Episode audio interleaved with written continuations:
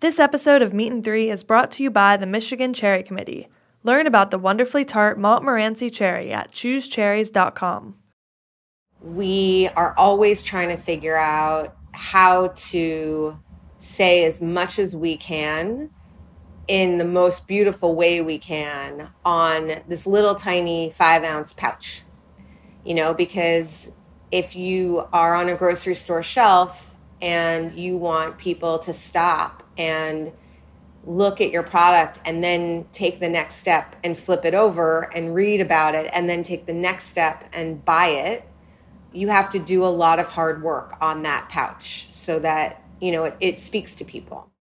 By now, our pantries might be looking a little light as boycotts continue against some of the big box brands whose racist names and logos were once considered kitchen essentials.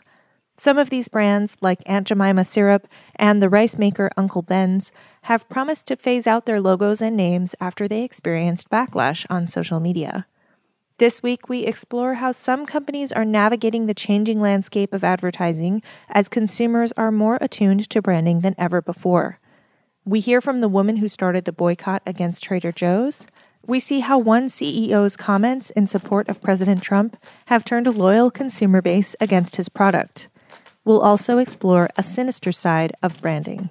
I'm Katie Mosman-Wadler, and this is Meat and Three. Meat and Three. Meat and Three. Meat and Three. One meat, three sides. Food, news, and storytelling.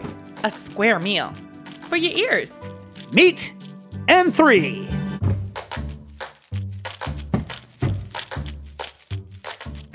Here's Bryce Baiecki with the story of one C E O whose comments forced some communities and organizations to cut ties with a famous food brand.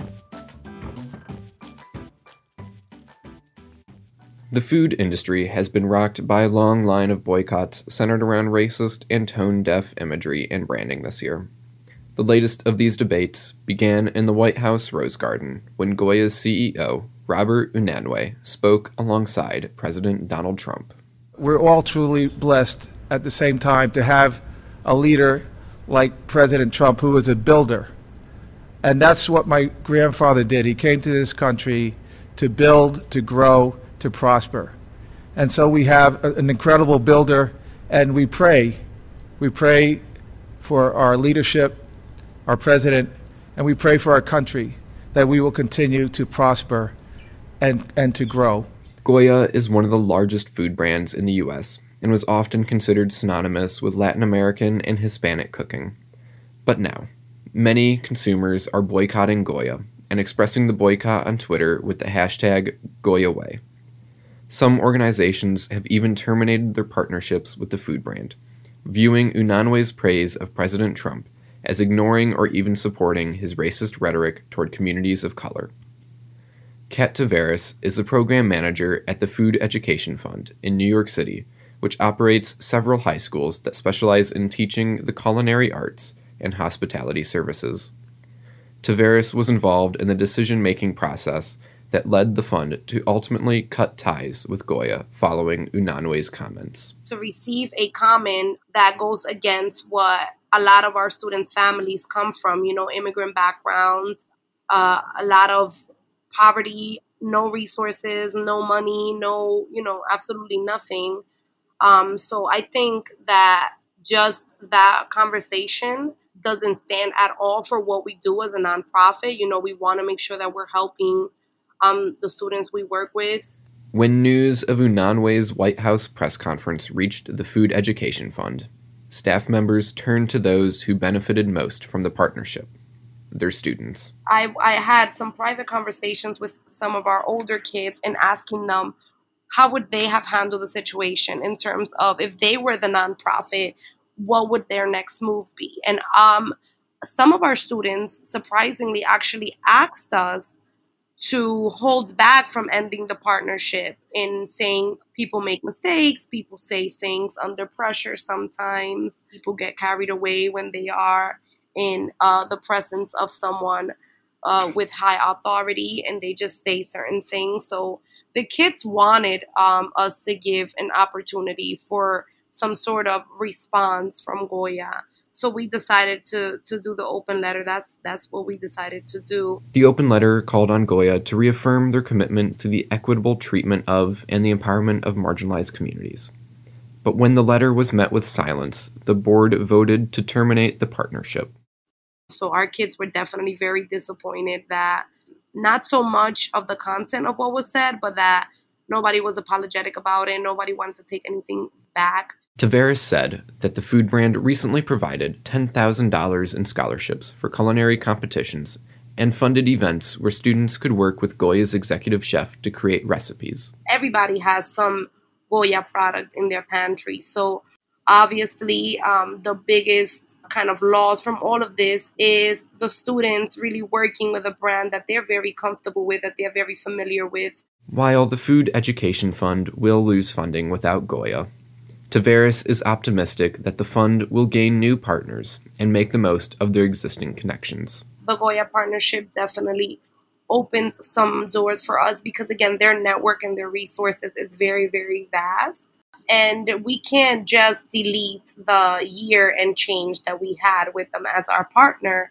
And we cannot just take back the things that we achieved and the things that we did together. To learn more about the Food Education Fund and the schools they represent, visit food finance h s dot org.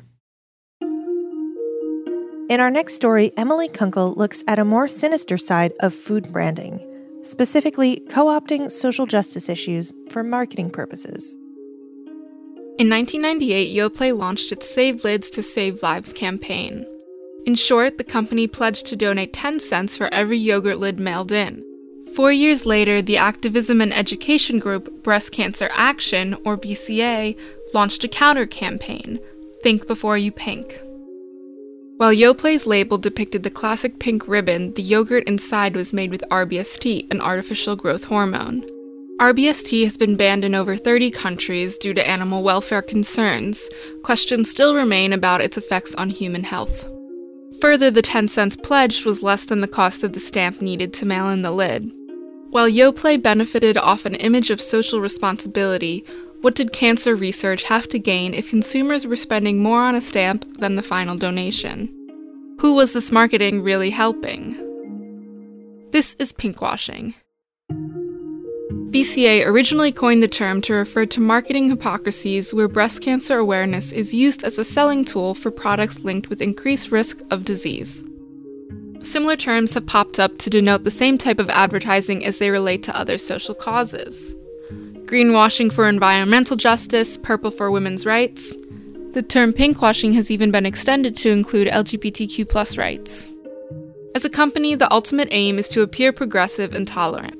The brand wants to be associated with certain values. As a customer, you want to support those values. But what's really gained by buying yogurt with a pink ribbon on the lid? These symbols aren't copyrighted, and thus their use simply signals support and not necessarily financial follow-through. While twenty twenty has been a year of social upheaval, with many companies claiming to put their money where their mouth is, the jury is still out as to whether these one-time big-buck donations will lead to sustained policy reform or financial commitments. Over the past few years, Starbucks has received backlash over disingenuous social justice statements. Following companies such as Coca-Cola and Wendy's, the company tweeted its support of Black communities. However, the tweet did not reference Black Lives Matter, which is to say, sometimes the absence of certain words is more showing than the presence of others.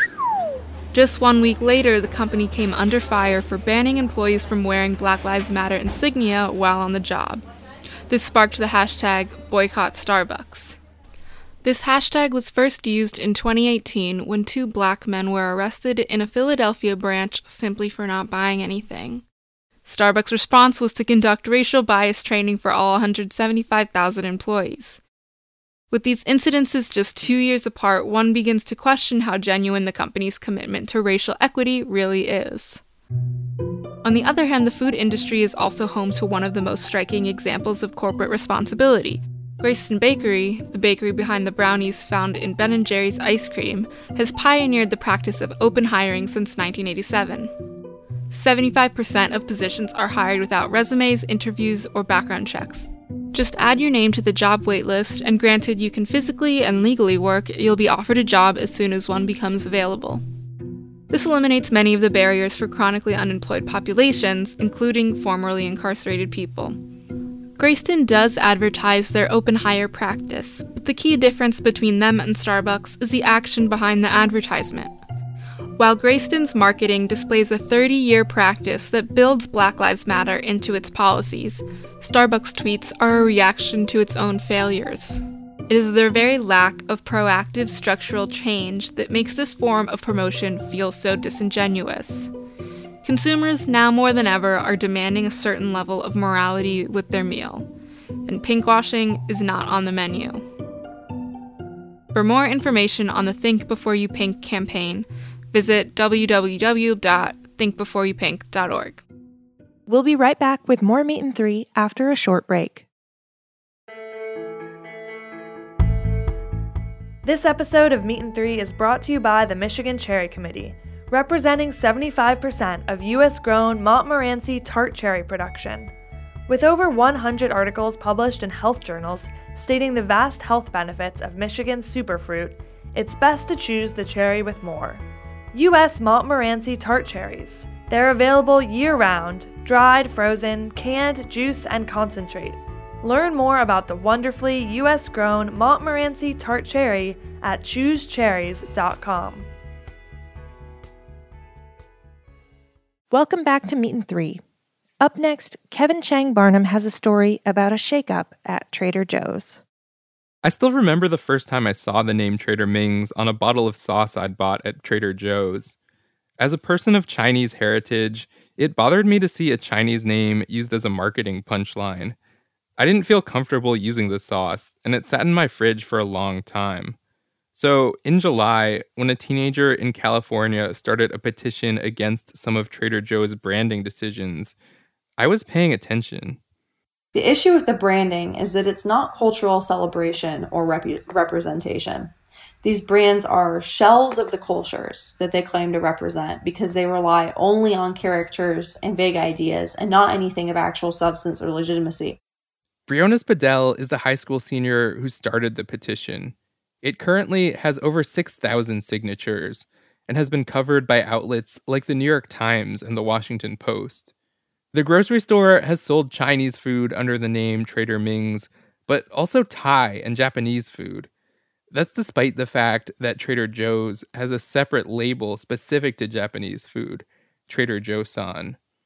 There are more in-store labels that Briones wants to change too. Arabian Joe brands Middle Eastern foods, Trader Jose brands Mexican foods, uh, and Trader Giotto's is for Italian food. Trader Joe's website says that the Pacific trading theme of the company was inspired by two sources. Both of those seem problematic. One is the Disneyland Jungle Cruise ride, where riders pass by various animals before seeing a stereotypical depiction of a native as a headhunter. The other is the book White Shadows in the South Seas. Briones told me that the book also features stereotypical depictions of native peoples, and is actually critical of Pacific traders for their role in exploiting native Polynesians. The obvious thing here is that Trader is a part of the grocery chain's name. And it leaves the question, what in particular about this book in- inspired the company? Briones says she's heard criticism from people with a range of political perspectives and taunts like, go back to worrying about the prom.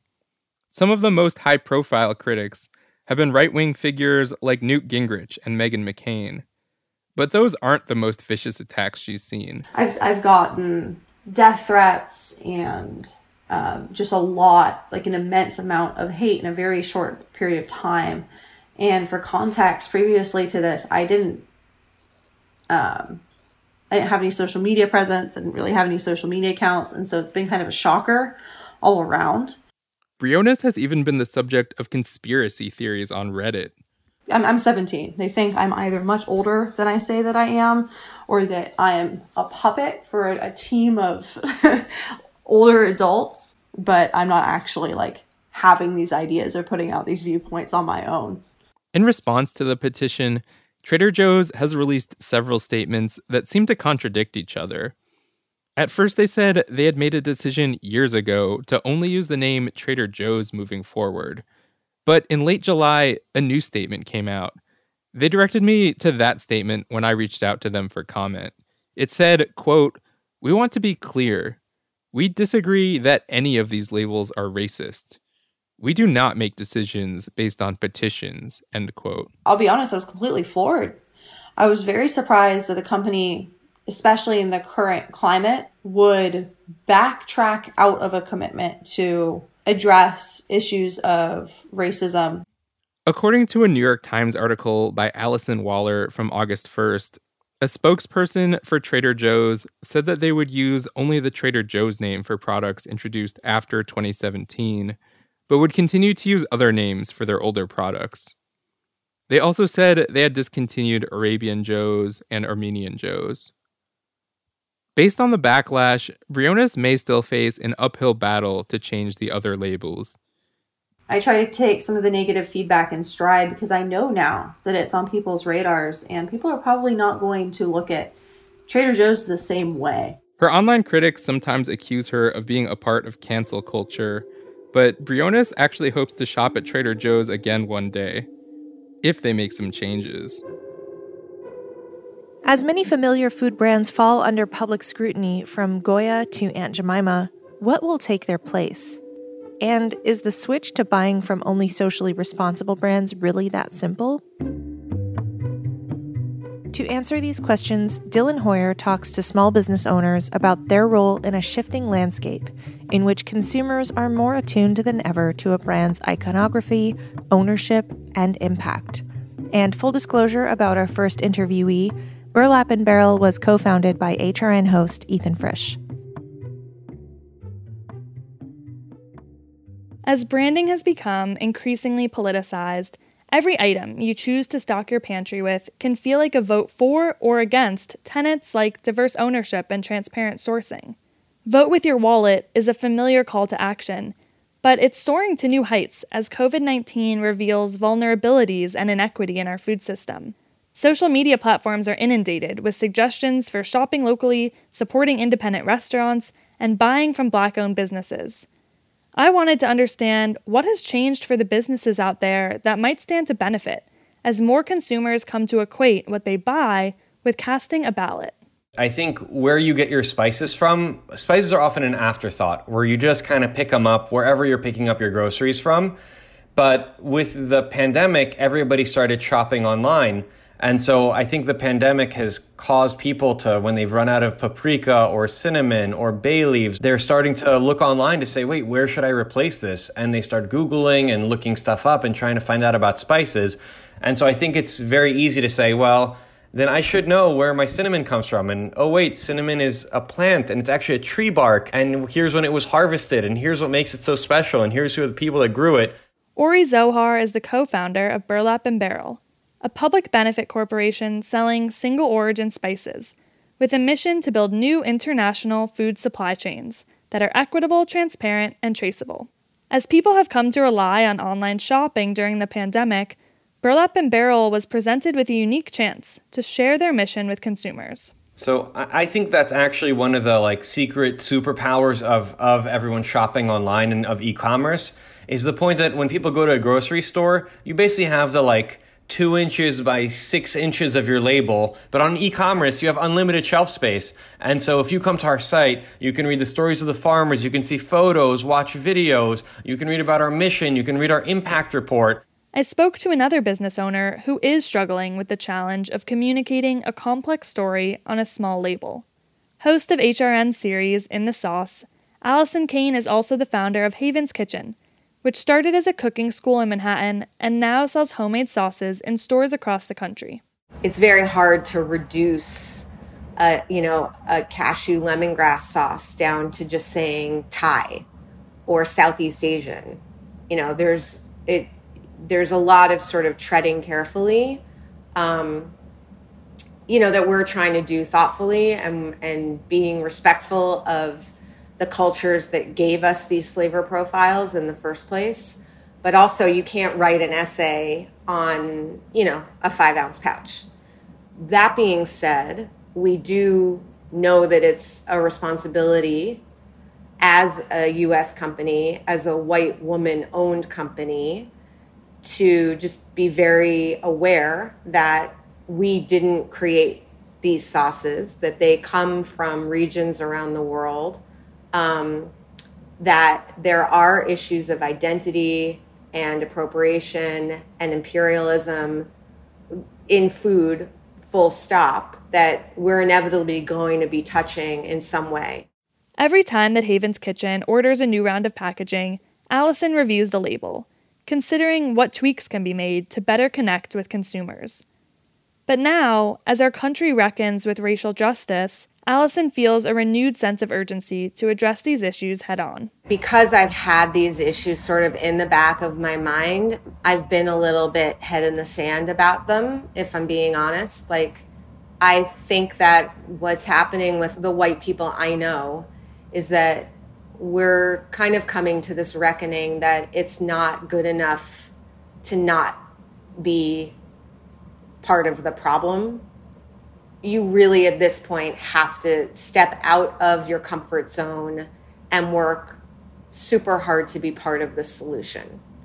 And so I, you know, decided that instead of sort of not engaging in it or trying to kind of avoid, you know, pissing someone off, um, I was going to just try to do as much research on I, as I could on like how to do it as well as possible.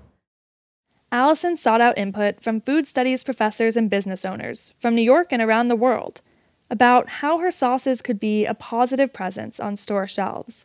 What she realized is that the story she has to tell extends beyond that five-ounce pouch. Make sure that you're crediting and amplifying the cultures that these sauces came from. And that means, you know, paying homage to the places and not acting like romesco sauce, for example, is just a roasted red pepper sauce, because it's more than that.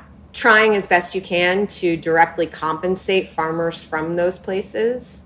So our piquillo pepper farmers um, on the romesco sauce, like making sure that we are getting money to them as directly as possible. Um, I think it comes down also to like the people that invest in your company, the retailers that sell your products, the service providers that we work with, making sure that not only our internal team, but our whole external team is diverse. Business practices like these can make anyone feel good about enjoying a great-tasting product. But lately, a brand's identity, from its mission to its ownership, has been framed as a reason in itself to buy from one company over another.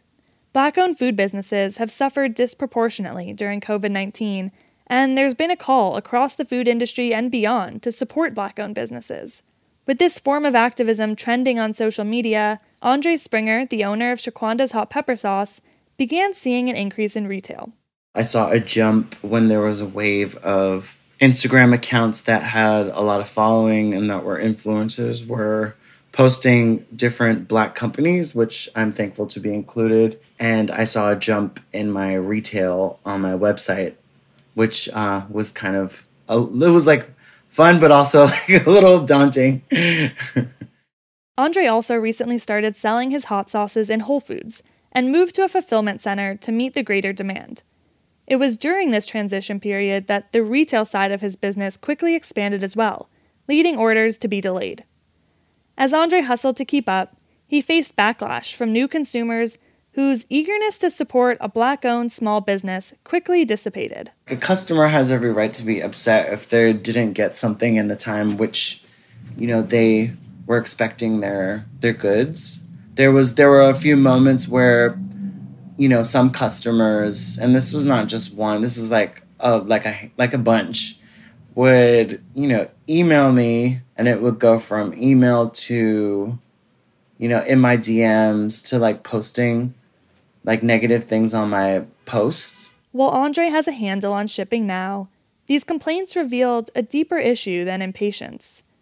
It exposed some unrealistic expectations being placed upon small business owners. We're all trying. I think it's like a bit of humanity is sort of lost when it comes to consumerism, especially when it's, you know, when it lacks the human interaction, when it's on the internet. I just didn't really appreciate the negativity of or the expectation for a small business to fulfill, like, you know, a demand that was just too overwhelming. And also, like, I'm not Amazon. As many consumers confront problematic branding at big companies, there are plenty of small businesses ready to step in and offer an alternative. Instagram campaigns and e-commerce have made it easier than ever to discover a diversity of socially responsible brands. But whether these initiatives are fleeting clickbait or part of a more meaningful shift in sales is not a matter that will be left up to food companies, but rather to the consumers who support them. That's our show. Thanks for listening.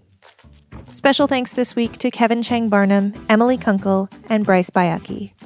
Meet and Three is produced by Hannah Forden, Dylan Hoyer, Kat Johnson, Matt Patterson, and me, Katie Mosman-Wadler. Our audio engineer is Matt Patterson. Our theme song was composed by Breakmaster Cylinder. This program is supported in part by public funds from the New York City Department of Cultural Affairs in partnership with the City Council. Meet and Three is powered by Simplecast. Meet and Three is a production of Heritage Radio Network, the world's pioneer food radio station. Learn more at heritage radio network dot org and follow us at heritage underscore radio. And please stay in touch. Whether you have a story idea or would just like to say hey, write us at ideas at meet and three dot n y c. That's all spelled out.